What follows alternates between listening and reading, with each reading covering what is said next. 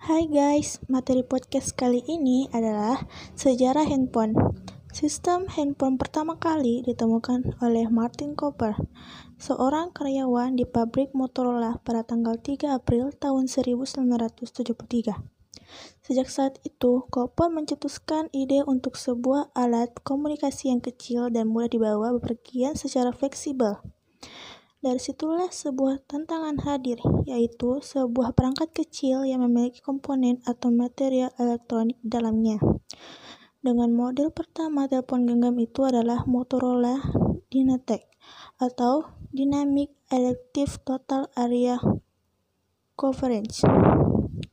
Akhirnya, sebuah telepon genggam pertama lahir pada 21 September tahun 1973 dengan berat sekitar 2 kg. Saat itu, perangkat komunikasi tersebut dijual dengan harga $3,995 atau setara dengan 39 juta rupiah. Namun, sayangnya saat itu bukan nama Cooper yang terkenal sebagai pencipta handphone, melainkan perusahaan yang dinaunginya, yaitu Motorola. Telepon genggam ini adalah merupakan prototipe handphone yang dibuat oleh Motorola. Jangan bayangkan bentuknya sudah seperti handphone yang banyak beredar di saat ini. Ukuran DynaTAC sangat besar dan tidak nyaman di bawah-bawah. Meski demikian, prototipe ini memang sudah bisa dipakai menelpon tanpa harus terhubung dengan kabel. Baterai dari telepon genggam yang digunakan ini pun hanya bertahan selama 20 menit. Seiring berkembang waktu, ternyata ada satu orang yang berjasa dalam perkembangan handphone, yaitu Amos Joel Jr. sebagai pakar di bidang switching. Switching merupakan sistem penyambung pada handphone dari satu wilayah ke wilayah lain.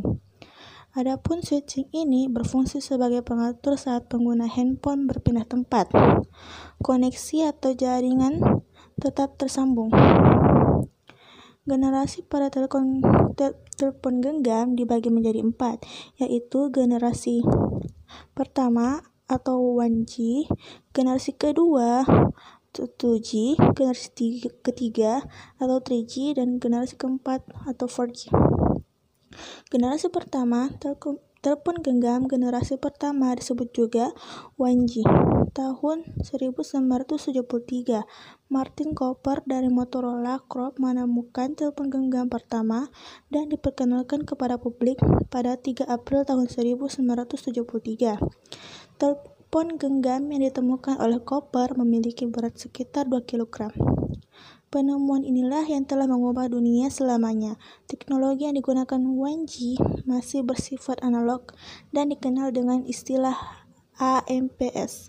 AMPS menggunakan frekuensi antara 825 MHz sampai 894 MHz dan dioperasikan pada band 800 MHz. Karena bersifat analog, maka sistem yang digunakan masih bersifat regional. Salah satu kekurangan generasi 1G adalah karena ukurannya yang terlalu besar untuk dipegang oleh tangan. Selain itu, generasi 1G masih memiliki masalah dengan mobilitas pengguna.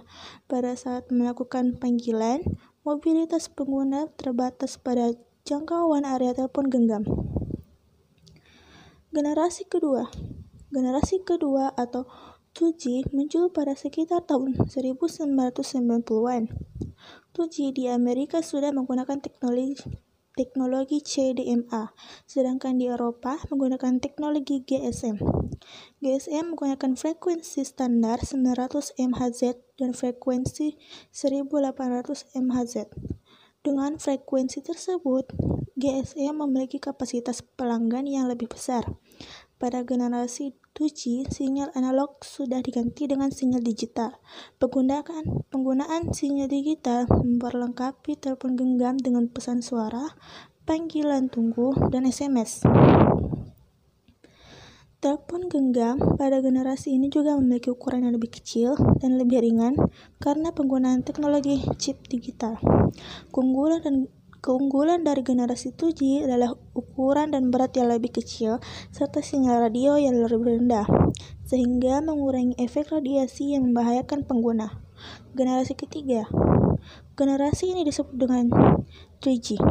3G yang merupakan jaringan yang dapat memberi jangkauan yang lebih luas untuk penggunanya, termasuk internet sebaik video call berteknologi tinggi.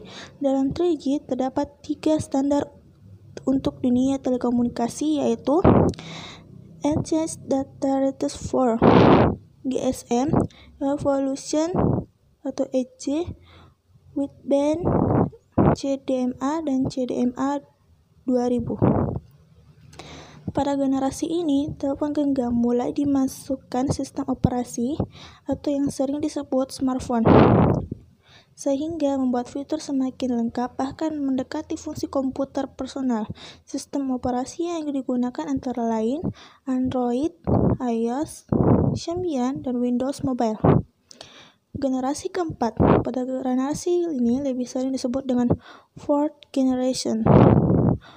Fourth atau 4G.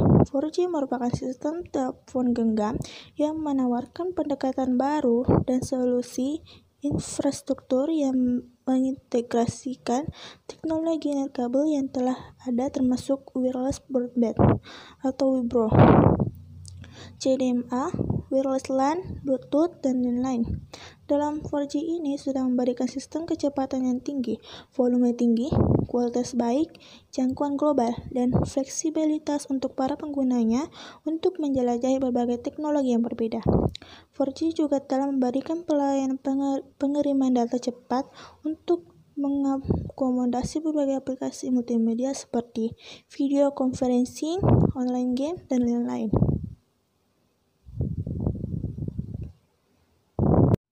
Ya, segitu saja materi kita pada kali ini. Sampai jumpa di podcast selanjutnya.